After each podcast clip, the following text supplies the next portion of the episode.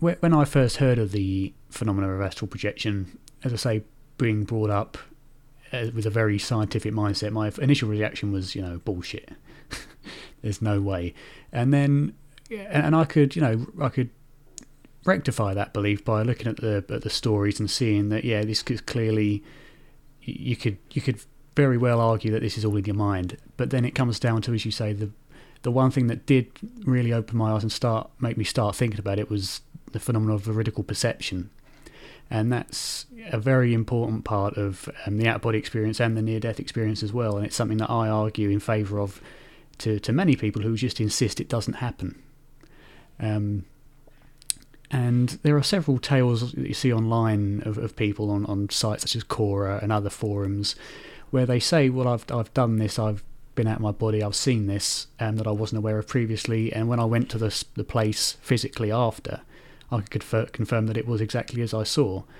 Um, so it, unless these people are all making it up, which seems to be an argument that a lot of people make, or they were mistaken in their memories of it, um, I wonder why it's not seen as the evidence for for its reality as it should be.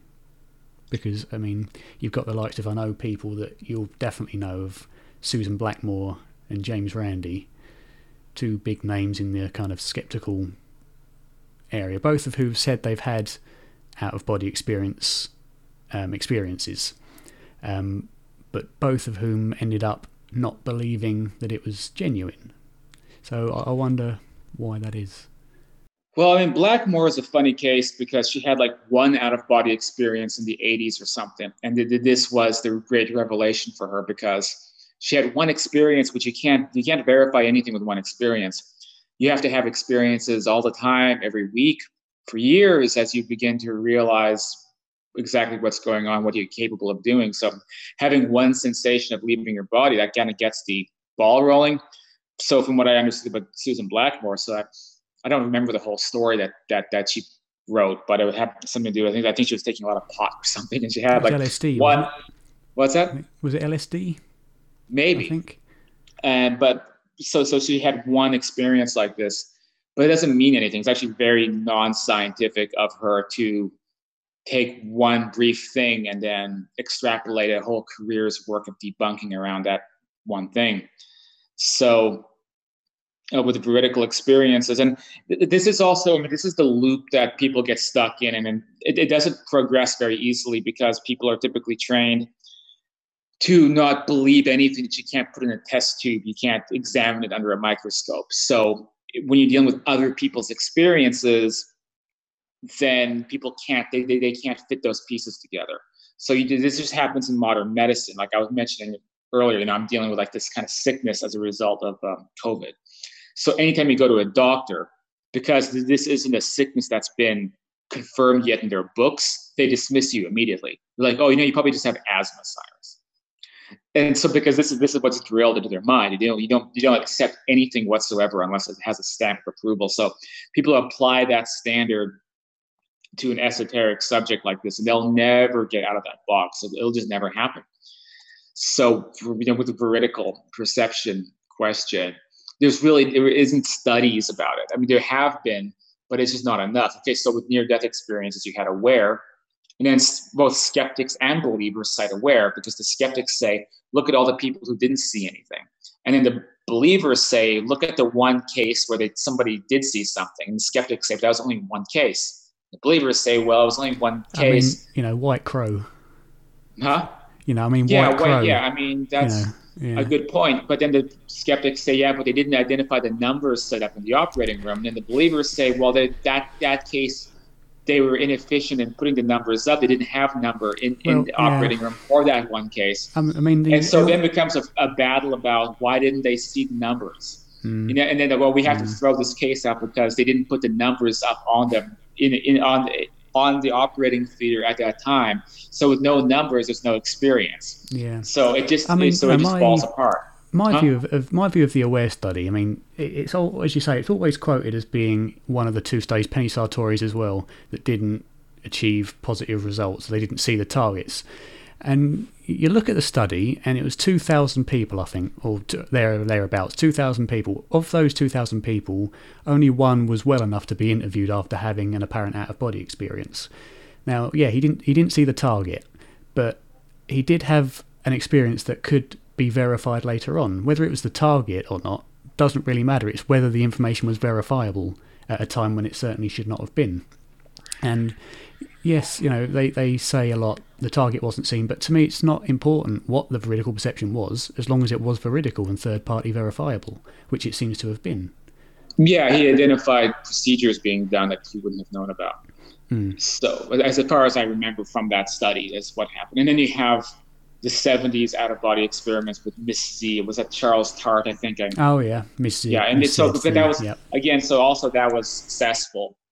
They had numbers. She was, so it was like this grad student girl. She was going out of her body. And then she was, a, she was in fact identifying the stuff that uh, Tart had set up in the in the lab. But then it's just, it becomes this chasing your tail skeptic debate again because they'll say, well, maybe she saw the numbers when she was walking in because of the position. We had experts look at the position of the numbers. And if you stand at this exact angle in a certain way and kind of jump up, you can see maybe what the numbers were, blah, blah, blah, blah, blah. So then it becomes a, you know, it becomes a debate about some minor hiccup in the experiment as opposed to marching forward or doing more experiments it becomes a, a 40 year 40 year debate about um, how many centimeters above this or that that numbers were placed. So that that pretty much is what everything devolves into with this. And also, like the anecdotal experiences then don't mean anything either. So it'll never it'll never go anywhere. I mean, I, I I've done veridical perception on a number of occasions out of body states that I confirmed with roommates. So uh, so I mean, for me personally, I've done that. Now, how do you put that in a lab and uh, monitor it. I mean, you can, but there's no saying, you know, maybe I'll have one out of body state a month where I leave my body in my bedroom and I'm able to float around the house and look at something. So that would mean to put that in the lab and test it, they would need, I would need to be in a lab for a month um, with other people and things to identify in like a foolproof environment where I, I, don't actually see any of the other things through, that, that are going on. And then there's no guarantee that that month I might be too stressed and weirded out by, by living in a lab. And I won't be able to have an out of body experience, right? So then the experiment wouldn't work. So how do you actually test something like that? So it's really, really difficult, if not impossible, but then I can just know that I've you know I've had experiences where I do perception. Uh, it's fairly common. It can definitely happen. But if we're, if we're going to you know play the game pattern and keep the skeptics happy, then there's nothing you can really do to win that game. So, I mean, sometimes I debate the skeptics on some of the forums. I used to do it a lot more, but it's I don't take I don't let that take up too much of my time because it's uh, just being stuck in you know the wheels in the mud, spinning the mud, and that just can go on forever. I mean, that's that's been going on for probably a hundred years in this field, and there, there's no progressing past those debates. It just it, never happens. But I can talk. about, I mean, I know I've done veridical perception, so like I know that type of thing happens, and it happens in NDEs as well, and it happens in NDEs that are not in the laboratory studies because that's when the vast amount of those experiences will happen. It'll happen from independent cases that that occur, and there, there's a lot of those in like the literature, right? But but they don't. But those cases don't mean anything because it wasn't in a lab condition. So so we're back to square one again. And these days, it's almost like I don't even have I don't even have a lot of patience for that anymore because it just it just you know wheels being stuck in the mud basically. Hmm. i mean it must be frustrating having had these experiences and being able to confirm veridical perception yourself that you know it, despite how honestly and how convincingly you tell the story people will say oh it's anecdotal. You know you've probably remembered something wrong. That's the main yeah, I mean, thing. some people will say that and it tends to be people who are really plugged into Western scientific mindset. So if I'm trying to tell a grad student from a, I don't know, you know, you know, going to medical school, then I'm, I, well, I wouldn't even tell them to begin with because that that's their way of viewing reality is that nothing really exists unless it is uh, objective, non-anecdotal, and verified and tested and all of this. So it's almost like I don't even bother. And so some people are plugged into that, and a lot of people are not. So a lot of people take evidence of different uh, uh different spectrums. So courtroom evidence, for example, things like that. And so it depends on someone's way of viewing reality. And so someone who is a hundred percent kind of left-brained scientific traditionalist, uh, they can still learn about these subjects, and some of them become quote quote unquote believers or parapsychologists because there's data in, in these areas as well. But you ha- you end up going into a lot of um, like psi studies, telekinesis, macro PK, things that, for example, uh, University of Virginia or Dean Radin's work, things like that, because that's all you know. that actually is very, very laboratory related, very objective. I'd also cite like Gary Schwartz's work, but that also turns people off because it's a little bit too out there, I think, for for certain people to, to buy. But some people, you know, they do end up going into kind of the parapsychology area of this, but that also to me is sort of like it doesn't always lead to many things without some kind of a philosophical backbone or being able to look at the big picture in some way. So you can say, okay, you know, I, you can alter something with your mind, or here's evidence of the consciousness operating outside the mind, and that's great. But you know, some somebody may accept that and go into that field, and by also completely reject people's personal supernatural experiences. So they're not they're not using insight. They're not connecting the dots to say, well, you know, someone's having an experience like this. Oh, and we can see that this is happening. Uh, that we can observe in, in a lab that people's minds seem to do things outside the brain. Maybe we can connect those pieces together, right? But a lot of people are not able to do that. So it just again doesn't actually lead anywhere. It becomes an interesting novelty, but there's no progress. There's no development in what what what big picture is. So that is um, that is you know an, an, an issue basically that, that I see. Yeah. So, what do you say to those that would say, um, and there's many of them, the majority of the population, I believe, that would say there has never been any evidence, you know, compelling evidence that the mind can do things outside of the brain, that there's, you know, um, telekinesis or whatever psi has never been shown. Um, and when you give them Dean Radin's name, they will say, well, the studies were either very dubious or they've, they've been debunked by the likes of Wiseman and whoever else. But the, the thing is, is that they just they, they haven't been debunked. So there's a lot of researchers out there, and there's a lot of work in those areas. And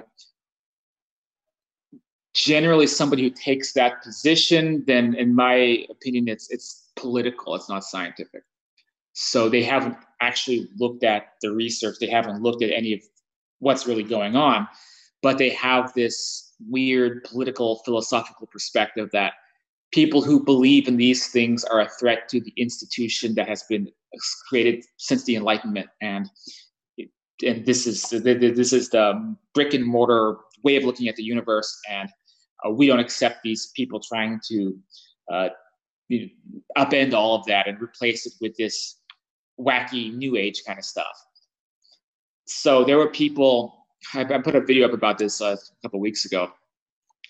I remember 20 years ago there were all these articles sort of poo-pooing on the double slit experiment. Yeah, yeah. You know, and and basically people saying, you know, the double slit experiment. It's it's not really that a particle can you know, be superpositional or that the mind can influence the mm. where uh, the, uh, uh, the, the, the, the position yeah. of of of a um, structure of a quantum effect. The, um, the Copenhagen interpretation. Yeah. yeah. And you know, they say it's not really like people think it is. This is, you know, it, it, it's it's more like this has to do with like data analysis. We're looking at the way that uh, particles land on something, and you can look at it this way and measure it this way. And sometimes there's an incongru- incongruence that happens, and you, nothing will ever really come out of this. And so there were some of the names that I remember personally in the skeptic movements who were coming up with articles like quantum quackery, why why people take these ideas too far, and it doesn't actually mean that there's anything magical or you know crazy happening. It's uh, even Einstein didn't believe that spooky action at a distance was really going to happen or have any effect in the objective world. Now there's literal quantum computers being built trying to create a quantum internet using those principles in real time with technology, which will allow people to communicate from any span in the cosmos. So you could have you could have a phone and call someone in a different galaxy, and then they have, mm. you'll have instant communication transfer. Yeah, yeah. and they actually have, have that tech, light speed. That technology literally exists now. They just haven't perfected some of the mechanics to um, allow it to work past a certain radius, but they're but they're close to figuring that out. So people often forget once there's the real technology that people are using that's phenomenal that there is this whole phase of people saying it's impossible never happen so i just i can't take wiseman seriously or shermer seriously or any of these guys because i think they it's, it's all politics to them. And I think that there's this weird little church of atheism that these guys go to, whether it's in their minds or literal meetups, I don't know, but this is their way of looking at the at, at the world, and they feel like it's their mission to try to prevent the non-materialist paradigm from happening because they've convinced themselves that there is no non-materialist phenomena and so when they say oh there's never been any evidence of psi well, I mean, you know, there, there, you can look at probably a, a bookstore of information to, to disprove that. And when you look at their arguments, it tends to become really sketchy. They'll say, well, this experiment is invalid because it was published to a paper that I didn't approve of. You know, it's not in the Lancet, it's in whatever other journal or something like this. So they'll always so so they're taking the role of a prosecutor. They're not taking the role of a scientist and they're trying to explain through different arguments why everything is not valid and why you should take their side. So it's a prosecutorial prosecutorial argument, but it's not objective. It's it's to me it's very much political. And I just don't think that people like that. I mean, maybe in England it might be different. In the UK, I, I suppose that they, they still have a lot of relevance, but I I just think that people in general in you know in this day and age they don't really cling to those figureheads to tell them what what's happening in reality. I, I don't think that james randi has influence anymore like maybe he did in well i mean i mean i mean he's like 90% dead and he's like 200 years old but besides that i mean i don't i don't think he has any influence in our culture like like he did in the 90s or anyone i mean i suppose anyone of that mentality. I think people in general are super interested in so-called paranormal subjects and super interested in, in, in how these things work. And many people have their own experiences and connect on the internet. So, you know, the days of those guys determining what the conversation is, I don't see them as having really any influence. Now, then another factor is just that it doesn't sell. So TV shows love paranormal topics. And because people love paranormal topics. So coming in with the position that every single paranormal topic is is not real, well, uh, that, that, that, that is, that that's not really the friend of business at this point because people want to discuss these things. Books want to sell, and TV shows want to be successful. And so again, who's who's going to bring on someone who just has an agenda and wants to discredit all of it? And yeah, so mm. that, yeah, so that's, that's a lot to digest, I guess. But that's those are my opinions. Yeah. So what's what do you think then from from the experiences that you've had and the research you've done? What would you say is your kind of philosophical position on on the way everything works on consciousness? For instance, there's generally three main ones that I can see, which is materialism, idealism, and um, panpsychism. They're the kind of the three main ones at the moment. Well, there's four. There's materialism, panpsychism, idealism, and dualism. And, and um, I would say probably I would say I'm, I'm an idealist. So that seems to make the most sense to me. I, I think that everything is attributable to to consciousness in a way, but this is a, philosophical position. It's not a hard science position, but that gets more traction these days with a lot of these ideas of simulation. You know, the world is a simulation. What does that actually mean? It doesn't mean what people think it means. It means that it means that what we're looking at is something closer to computer code. The thing that's manifesting the code is consciousness of the observer who's who's um, who's turning that code into physical tangible objects and so that would mean that like if you're having a lucid dream and it's feels like a complete reality and it's not an astral experience you know you're creating it through your own mind but you're using the same code right so if you you know if you if there, if it's if it's a if it's a chunk of cosmic programming code that makes a clump of dirt into a clump of dirt and then you have an astral I mean, a lucid experience i should say a, dream experience and then you apply that same code into that environment you pick up a clump of dirt it's still the same clump of dirt that, that exists normally in this reality because it's the same code that's being generated. Yeah. So, you know, it's kind of like looking at reality more like a big programming world, like a big computer game, is essentially. And that, that can, to me, that can explain a lot of experiences that shouldn't be quote real, but they're still real in the sense that they're solid and physical, and you don't, you know, you can't quite square away how that's possible. Well, you can if you imagine that this reality is a bunch of code, and then you, you can copy and paste that code into like a little sub program and then experience it independently of this reality. And so then that would apply to both lucid dreams and astral experiences, which are basically planes of reality that are shared by other people as well, which is also what appears to be that, that we're in right now. Um, so obviously that's different than materialism, which to me is superstition.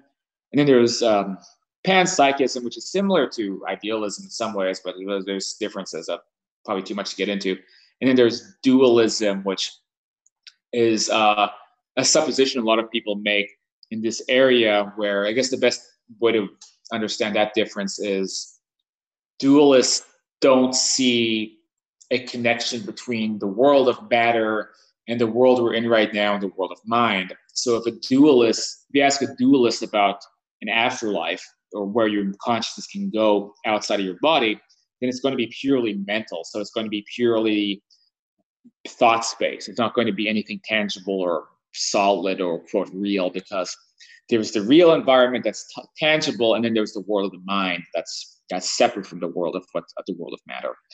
Uh, so this is what Aristotle argued, and then Plato disagreed with that. Plato Plato was more like an idealist, but that doesn't add up. that doesn't match up to people's experiences. Like, like some near death experiences are seem a bit dualist because like it's a seems to be more like a mental trip or something that's you induce from a psychedelic substance possibly and then a lot of them are not you know they don't fit that model at all because then you're in people talking about being in real environments that that that seem like this world and so that would mean that it's more of an idealist perspective right so um, so overall and I, I am and even my interpretation of idealism may not even be the best interpretation i'm not an, an expert at idealism you know there's probably just probably idealist philosophers who don't believe in supernatural things, you know. So, but but nonetheless, idealism, my rough understanding of it is what I is what I would describe myself. What you as. describe yourself as, yeah.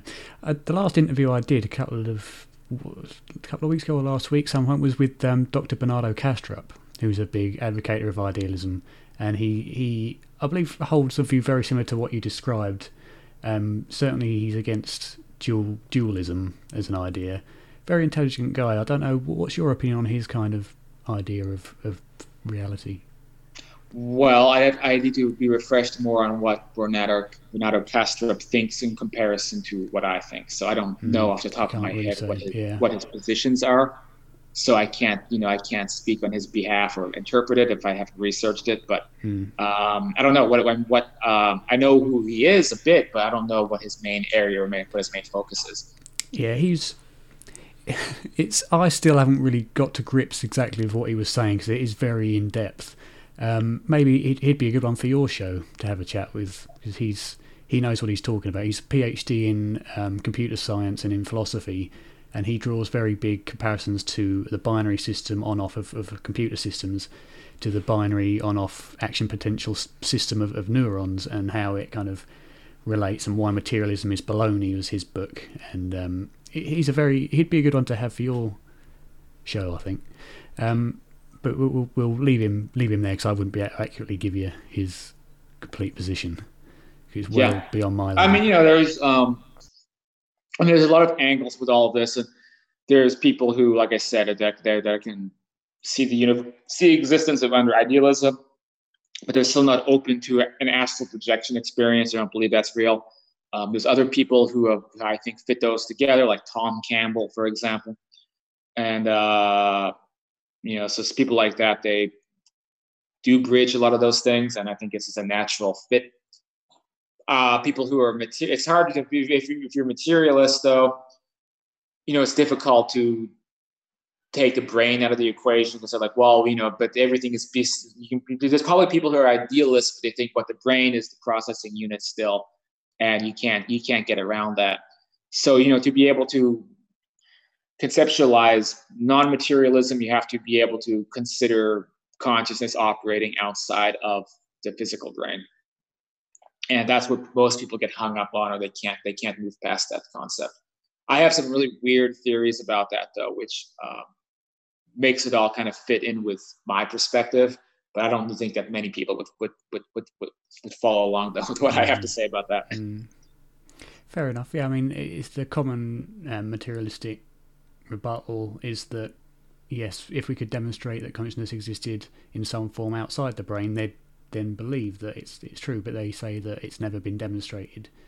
Well, I mean, well, well we know that's wrong because of effects of macro PK and um, well, for example, I also specifically talk about life after death. You have Gary Schwartz's experiments at the University of Arizona, and the only proper rebuttal I've seen is well, he's not he's not publishing them to a legit enough journal because legit journals they won't accept his work because it's too esoteric. So that's a catch twenty two. Yes, how how is he supposed to put things in Lancet or Nature if they wouldn't accept his experiments anyway? But if you actually look at the experiments themselves, and I believe from you know, I had somebody working in that area on my show a few months ago allegedly they are replicating those experiments in other universities, which would really make it difficult to um, square away. But basically, when you're dealing with inte- invisible intelligences who are operating devices, operating lab machinery, and are verifying that their existences in laboratory settings, that there's an invisible person in a room who is pushing buttons and operating switches, which is a very uh, uh, simplistic form of explanation of what Schwartz is doing, then you know you then how is there an invisible person doing something, right? So does this invisible person have a brain? Maybe they don't have a brain, or maybe they have some form of a brain that we don't understand, but it messes up these conceptions that it, it's all brain dependent. And uh, then, of course, you can look at yogis. You can look at people who can perform amazing feats of mind over matter. Like Wim Hof is one guy, you know, the Iceman who can be in Arctic conditions and his body, he can maintain his body at any temperature it wants, basically. So, I mean, there's people who can do things that seem way beyond the scope of just the brain. And so, yeah, that, that that's a whole conversation, I guess. But yeah. I think usually um, what's brought into question is the matter of effect size when it comes to psi experiments. Usually, there is a lot of um, consistency between the results, but because the effect size is so small, although it's consistent and uh, beyond what you'd expect from chance, because it's only just kind of beyond that boundary, people would say it's not strong enough evidence statistically. Um, you know, I, I don't. I mean, it's it'd be great to ask someone like Dean Radin, something like that, people who are constantly doing these experiments. I'm a bit skeptical that the effect size is always as small as they may be representing it to be. I think that's something, I mean, I'm not a scientist at all. I'm kind of spitballing here. I'm, I'm a writer or journalist in this area, but if you're looking at something happening on a micro, quantum level of an effect happening, that seems very, very, very minute, very small. But what they're, what they're not uh, what they're not uh, considering is how that may be happening on a macro, macro, macro perspective. So something's happening on the uh, on, on the tiniest level of consciousness is affecting the way that a number pattern organizes itself, right? In a, on a way it's just above statistics, just, just above statistical chance. Well, how would that affect be operating on a mass scale? Right. So there's interesting effects of mass meditation. There's some interesting stats about that that I put in my second book, which people can look at, that talks about mass consciousness effects on things. So you know, so all these experiments we're looking at like one person, one person's consciousness changing the stats a little bit on something. But what isn't properly being looked at is what happens if you blow that out to a much, much, much bigger proportion. So if it can happen just a little tiny bit, what else could be happening basically? So it's very strange if someone sees an effect happening on a very small level and saying this isn't uh, predominant enough to be a real effect. I'm not so sure that's a scientific argument. It sounds again like a prosecution's argument because even if something's happening on a very small level, one person altering a number generator or doing any other number of experiments, then uh, it's still very significant. Number two, there's been a lot of crazy experiments, crazy stuff that Radin's been involved in. Uh, he has a whole section in one of his books I remember about uh, uh, basically like macro PK in the form of spoon bending, which was long ago debunked. But then he was attending groups that seemed to have people who people who seem to have the ability to, right in front of others, um, alter the consistency of metal objects.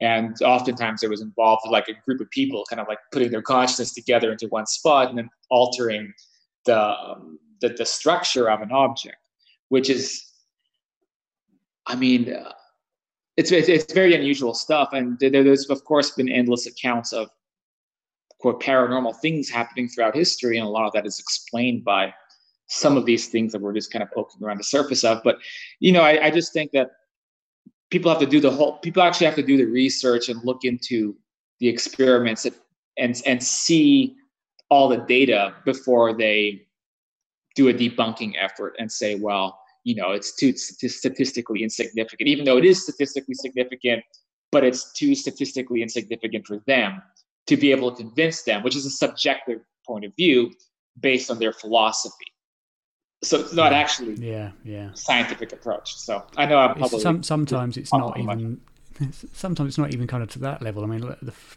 vast majority of people i see who are against or you know publicly against this sort of thing online are always piggybacking off of one of the prominent skeptics and saying well he's shown that this is not the, the case. And you can see them quoting the, these people.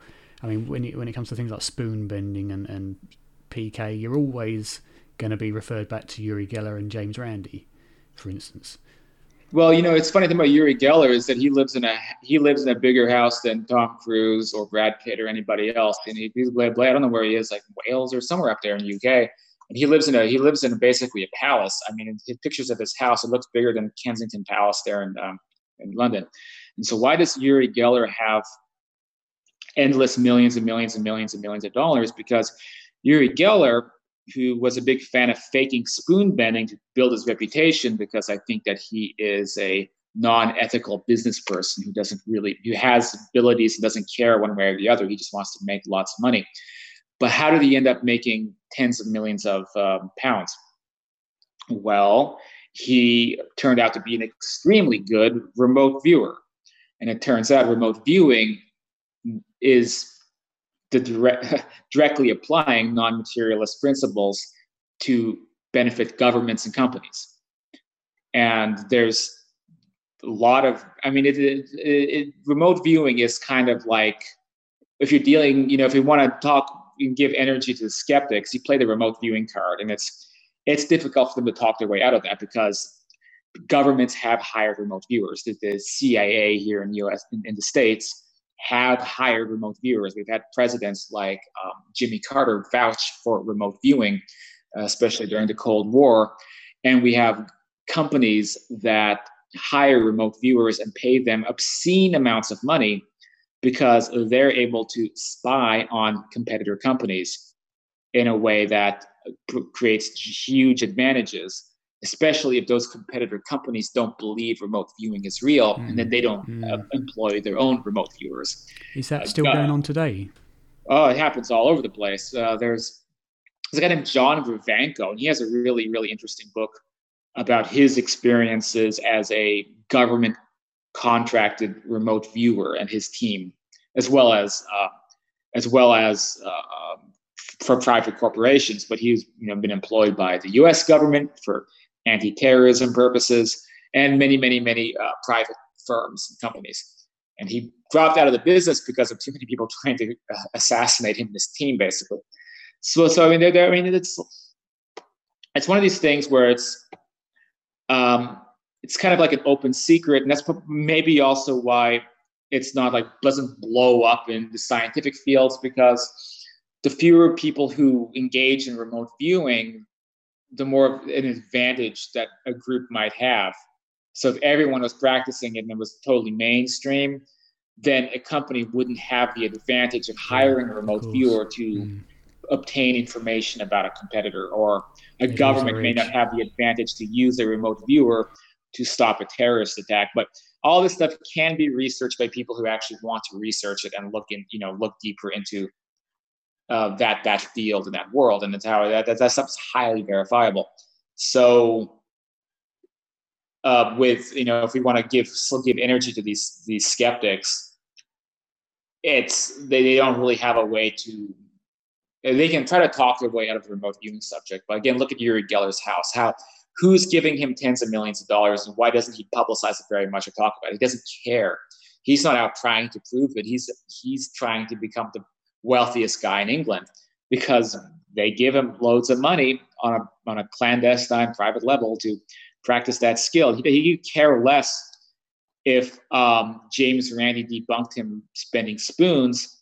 If anything, that's a, that was an advantage because again, the fewer the people who believe in some of these subjects, the more money he makes. Yeah, of course. So yeah. he could care yeah. less. So there's yeah. Mm. With remote viewing, many people know of the Project Stargate that took place from the by the was it the CIA? Yeah. Um, and they will also tell you that it was shut down because it wasn't finding results. But that this is a more BS narrative. So if you look into the people who quote shut it down, there were two names. One was um, I'm forgetting what was it? Um, um, trying to remember the name of the guy. I'd have to look it up. I don't have my notes on me. But I remember there, there, there was a man and a woman. The woman actually supported all the results, and then then, then the skeptical guy. Uh, well, it wasn't Wiseman. It was uh, it was uh, one of the name. One of the skeptic names was actually the guy who um, filed the report to end uh, the CIA. Yeah, I know. I know who you mean. Um, and anyway, and, and even he acknowledged remote viewing as working, but the issue being what if someone gets something wrong or gets wrong information and causes you know a, a disaster and whatever the intelligence operation might be or it's not reliable enough. But but there was still a conflicting opinion about that. And it's one of these things where it, it's really really narrow thinking to think that there was a public report about ending an operation. So let's all completely 100% believe that and 100% believe that now the government isn't still doing it, despite the fact that there's remote viewers like Geller and many others, and people who come forward and have written books about it, who have still been hired by the US government or hired by other governments and have made millions of dollars doing so. Right? So it's just kind of like basic critical thinking. So I'm worried some of these guys or, or debunkers, they don't like they they're just missing a critical thinking circuit where they could just put a couple pieces together and say, hey, look, uh, obviously remote viewing is still going on. Here is all that research to show it. Just because a government that's studying a critical national security matter says something that maybe isn't true, it doesn't mean or that doesn't mean we should have to believe what that government says because that's what governments do especially dealing with national security matters, is they sometimes say things are not real to protect certain because interests. they have to. Yeah. Yeah. It's mm. so that is non-controversial to me. But if you, if you talk to the debunker skeptic, then they'll take that report that they closed Stargate, which again, it had real effects. Jimmy Carter is quoted talking about finding a crashed uh, um, I don't maybe in a, a, a, fighter jet. I don't remember, or trying to remember what it was. I think it was it, it, was something. I think it was like a fighter jet or something in the Soviet Union that remote viewers were able to locate. So like, you just have to go into the research, and I don't I don't give the energy to the skeptics. It's a, it's a it's to go on the earlier point. It's wheels in the spinning mud. So it's the argument doesn't go anywhere, and there's no progress, and we're not getting close to the truth. So for me personally, like I yeah, they're there and people still make them into a relevant thing, but I don't really care so much about what Wiseman thinks or what Shermer thinks. Hmm. So move on to the subject that kind of both of our channels is based on, and that's death. Um, mm-hmm. It started for me out of anxiety and depression, which caused a fear of death and a fear of never existing and never being aware for eternity. That was an idea that absolutely terrified me, and I, an idea I subscribed to because that's I never had the interest in looking deeper into it. Um, as a out of body experiencer yourself, I'm sure you have more direct access to this information as to what exactly our experiences will be disincarnate, if indeed there is such an experience. So, um, do, do you believe then that the experiences that you have offer at least you personal proof of survival? Yeah, I mean, for me personally, it does. I think most people have to find their experiences to get their proof in that in that in that regard. Uh, but you can also find that proof by studying a lot of areas in this subject. I always sometimes reference people to victorzammit.com, which is a 40 plus areas of research evidence about life after death. But if you want to know more about what it actually consists of, you can have astral experiences and things like that. And you can you can glean information that way if someone gets really good at doing that. But um, it, a lot of it ties into after death communications with people, and that's the best way to to prove an afterlife is by having experiences with dead people and doing the astral work or the out of body work often facilitates those experiences to begin happening in people's lives whereas they didn't happen before so it's like when you activate that switch you can start having experiences. We, sometimes clairaudient experiences. I get those frequently, or actual visitation experiences with deceased people. If there's deceased people in your life who want to visit you, some people maybe, maybe they don't have that, but it's especially true when someone loses a parent or loses a sibling or a close friend, and then you start opening those switches up. You can possibly start having experiences with them, and um, they can be um, um, attached to the out of body or astral phenomenon. So for me, it happens enough that, like last night, I had a clairaudient thing with uh, my father, who passed away, as well as my mother. And, uh, and, sometimes, often for me, it's as uh, normal as a phone call. And in this case, I was basically telling my father, it's like, hey, you know, I'm kind of suffering down here. I got this sickness, like, you know, there's this horrible pandemic going. If anyone has anything they can give or some kind of healing energy, send it my way. My father was very concerned about this. Uh, but that was a conversation I was having with him like last night in a uh, you know pseudo astral out of body state, um, kind of lying on my bed and um, you know going into that going into that state of consciousness, and then finding that I was getting kind of like a Skype call from you know from my deceased parent, and that to me, I mean that that is fairly common with me, so it's not um, unusual if, if if that type of thing happens, and uh, you know it's ultimately, if you have to look at things on a strictly scientific perspective, and we're looking at different universes, and so this is I mean, Stephen Hawking talked a lot about this before his death. He talked about people people's reports with so-called uh, shadow people. You know, he's, he's theorizing like, are are there shadow people? Are these remnants or images or apparitions of other people living in a higher dimension, higher spectrum that that we don't quite have access to? And this, this was actually all in the paper that Hawking wrote. I don't know how long before he, his passing. You can actually just Google Stephen Hawking shadow people. So, you know, so some very smart people were speculating about this anyway. But that's how it all fits together. Ultimately, is you call your consciousness existing on different levels all over the place. So it doesn't matter if you have a physical brain here. That's the arbiter of your experiences here because you actually exist on all these different levels. So if you die here, you just shift awareness to a different level that you may have already been existing on previously. But and so that is what the afterlife is. And though these different levels are different levels of, of, of the programming, you know, different different parts of the different parts of the code. and so really it takes studying after death contact, after death, you know, after death, um, uh, yeah, after death contact communication, yeah, and, and maybe NDEs to some extent, and a lot of other subjects in those areas to learn more about that, I guess. And that that is a whole field, and it's the main field, of course, that I talk about in in, in my books as well, which is because it's more much more practical to me. Uh, is tackling death, the fear of death, and what happens when you die, versus just going on and on about um, freaking paratopics, but no no real practical benefit, I guess. Yeah.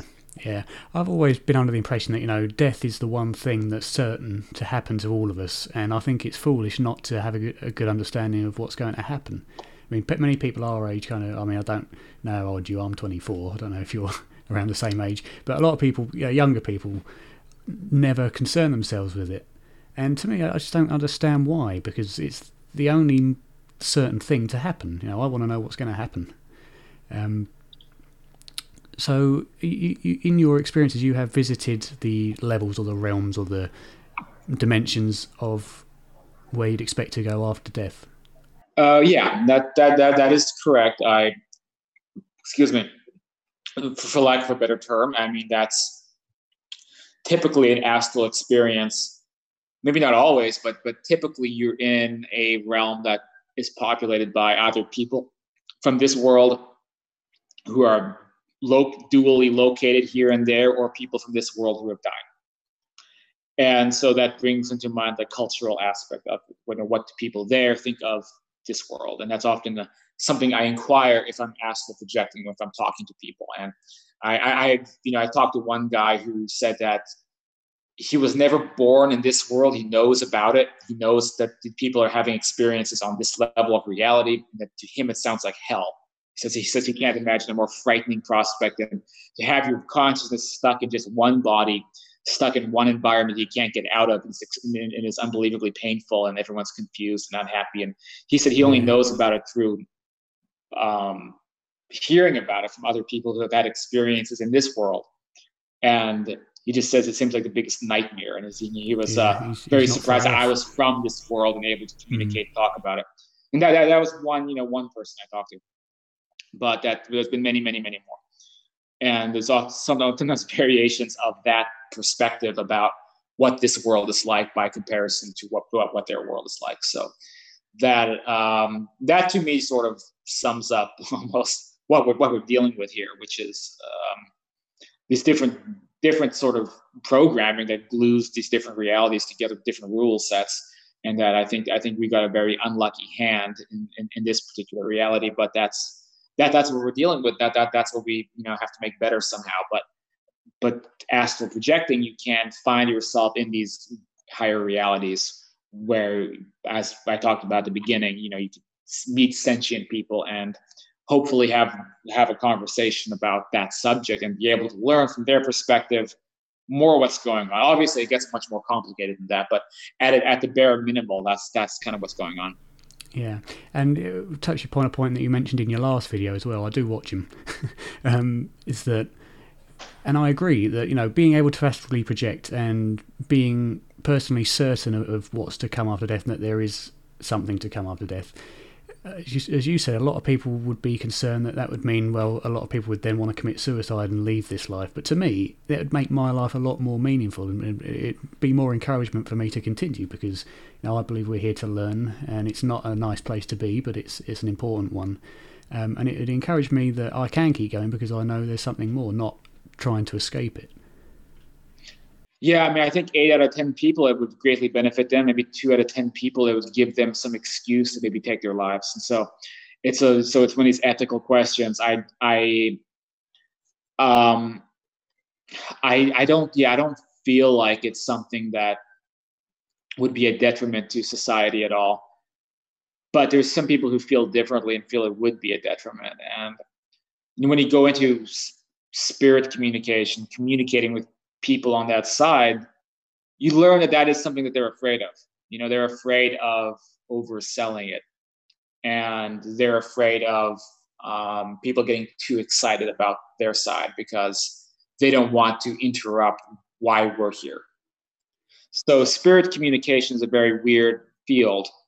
And if you approach it critically and you, you, you find patterns of things that they try to say to us and things that they, what I find interesting is the things they don't want to talk about because there's patterns of things that, you know, if you, if you're communicating with that side in some way, and there's many, many ways that people do or have done it. Obviously, the most direct is an after death contact or an astral experience where you can face someone, look at someone face to face and talk to them. But you know, there's things that they're hesitant to talk about, things that they don't want to reveal. And I think a lot of that comes down to that issue because they're like, you know, they don't want to say how much better it is because I think they're they're just a, they're just scared that it's going to lead to suicides. But I don't know. I don't think that really happens. Like you said, I think that it has the opposite effect. I think if people learn about an afterlife, then it creates a sense of meaning in their lives, which they which tends to get stomped on by a lack of um, spiritual foundation in people's lives. Yeah. So people need that spiritual the, foundation, I think. And I think the determining factor would be whether someone has the kind of the urge to, on hearing the information, whether they'd instantly want out of this place or whether they'd use that as a cue to kind of, instead of trying to leave as soon as possible, but to understand why it's important that they're here and to understand why they are here as opposed to over there, which is what, more the way I'd be inclined to, to go. Yeah, and I think that has to do with maturity too of the person. And so I think somebody who has a more mature perspective will see it that way, you know, and they will make the right decisions. They're not going to try to exit because they hear that something is better. And but but some people they may be in a certain state of mind where maybe they're looking for an excuse to say, well, now nothing's holding me back. But other people, though, they want to exit. You know, I don't, I don't want to make YouTube angry by saying certain words, but you know, they don't want to. You know, they they want to exit this world because they don't want to exist anymore. So they don't. You know, a lot of people don't don't believe in an afterlife, and they're looking to disappear and they do it. I mean, so yeah, that, I mean the thing the thing was I was at that stage when I was 16 and I was very close. But the fear of death kind of stopped me from doing it. But now, you know, 12, how old am I now? Uh, eight or nine years later, looking back, you know, that was a really tough time and it was horrible to experience. But I wouldn't now change that experience for anything because the benefit that that's caused me being there and having recovered from it, you know, it's taught me a hell of a lot more than anything else I've ever experienced. And that's kind of the, the, the realization, isn't it? Is going through life on earth is tough, but ultimately it will be a huge benefit in the long term. Yeah, and I think that is the big point. And it's um, I sometimes wonder if people in these afterlife, whatever you want to call higher dimensions, if they don't get a bit spoiled or out of touch with um, what matters on like their self development or growth, because they're not maybe there's not as many like in your face challenges, right? That that happen to people in places where the where the physical rules are a little bit more flexible, right? So you know, so if you're in an environment where it's more flexible, then it's harder for things to directly happen to you, right? So here you can get hit by a sickness, and so I've been obviously dealing with a sickness for like seven months, but it's uh, done a lot to change my um, appreciations and uh, discipline and yeah. focus on my health and things that if or when I'm finally cleared of this, which I think is happening slowly, my life will suddenly be on a new level of, I guess, health and fitness and maturity and understanding and appreciation, like all these things. Mm, it would have gone up a gear. Yeah. Yeah. So you know, then I'm going to look back and be like, boy, I'm so happy I got COVID and I'm so happy that I got a, I got a chronic sickness out of it because my life is so much better now. So that's that, that, that, that's the weird stuff that happens to people, you know, and it seems to be connected to this type of reality and it may explain a lot of things. But that being said, you learn those things and then, you know, I think, um, I think to people on that side like their world is the normal world and this is the bizarre world this, this is the paranormal subject this is this, this is the this is the abnormal yeah, place to exist. Yeah. This is the theirs dream is, in the yeah. theirs is the normal world.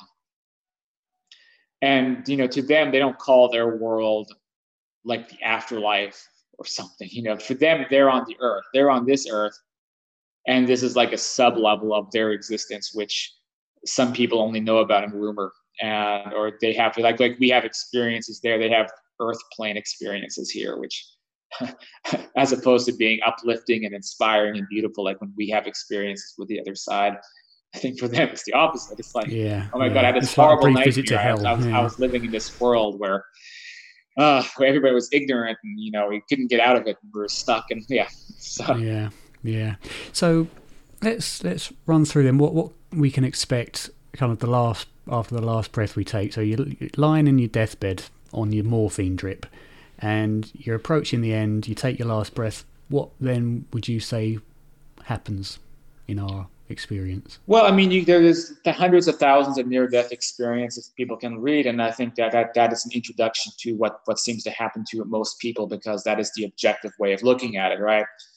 So if you want to know what happens when you die, look at people who have died or have had cardiac arrest and had supernatural experiences because that is the most direct way to get information, right?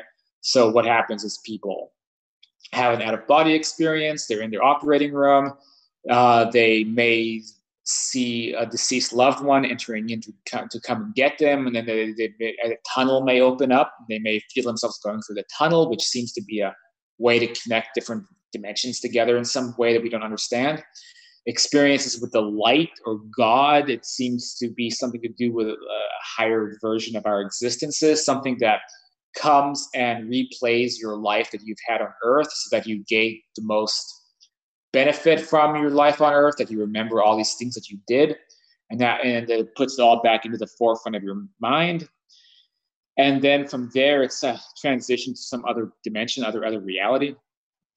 I, I think one thing that differs a little bit from the near-death experience is actually with a lot of near-death experiences, people go to these really sublime sort of for lack of a better term, heavenly environments. Sometimes they're difficult to wrap our minds around. Like I I was just reading NDEs the other day. It's interesting how many NDEs people are in like a crystal city, you know, and you know, mm. people flying around like Peter Pan and cities made of crystal, and it's all it's all phenomenal and amazing. What is interesting to me is that with many of my astral experiences, I'm in places that look very similar to this world.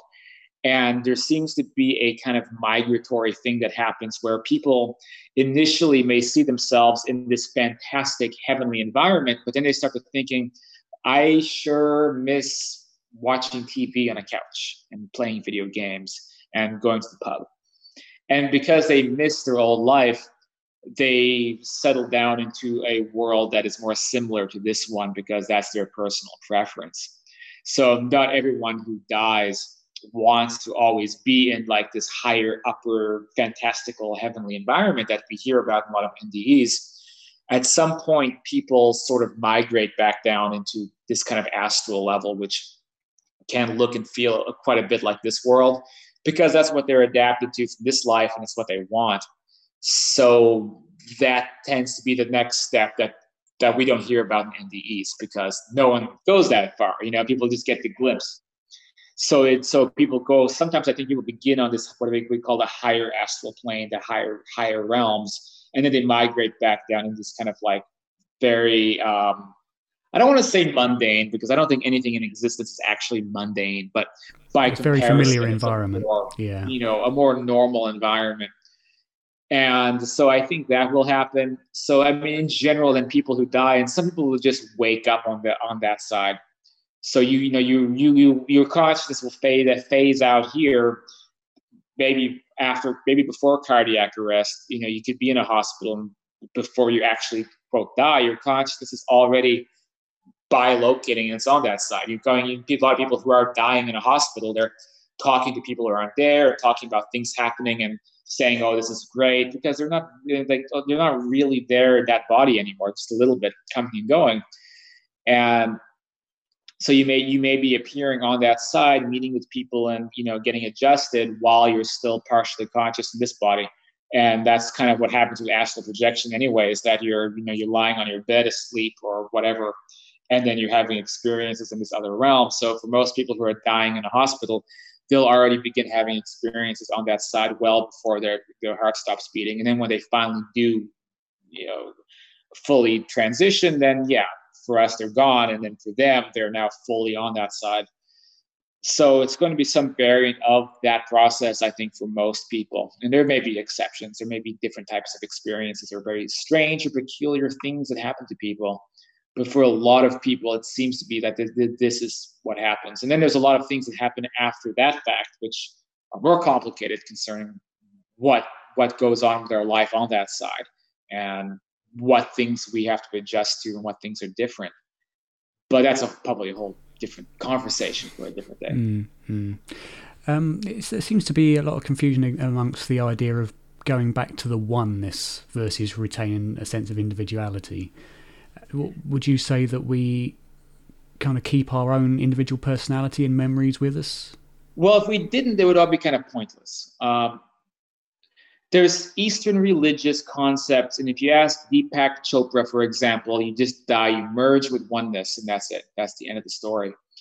And but this isn't really based on evidence, right? It's based upon philosophy. It's based upon some level of wishful thinking. Some people want a, a variation of that to happen, and if you read NDEs, people have experiences of that happening, but it doesn't mean that that's what afterlife is, right? So you can have experiences of connecting with oneness or having a um, samadhi type of experience or high level meditation experience or dying and then having a higher celestial experience happening where you you connect with everything. You know you, these are experiences part of our consciousness that happens to us but that doesn't have anything to do with what you're actually doing in an afterlife. These are events that happen to people. Like you can happen in this world and it can happen in that world. And it often happens at death as well. For some people they they they have that experience but the experience eventually ends.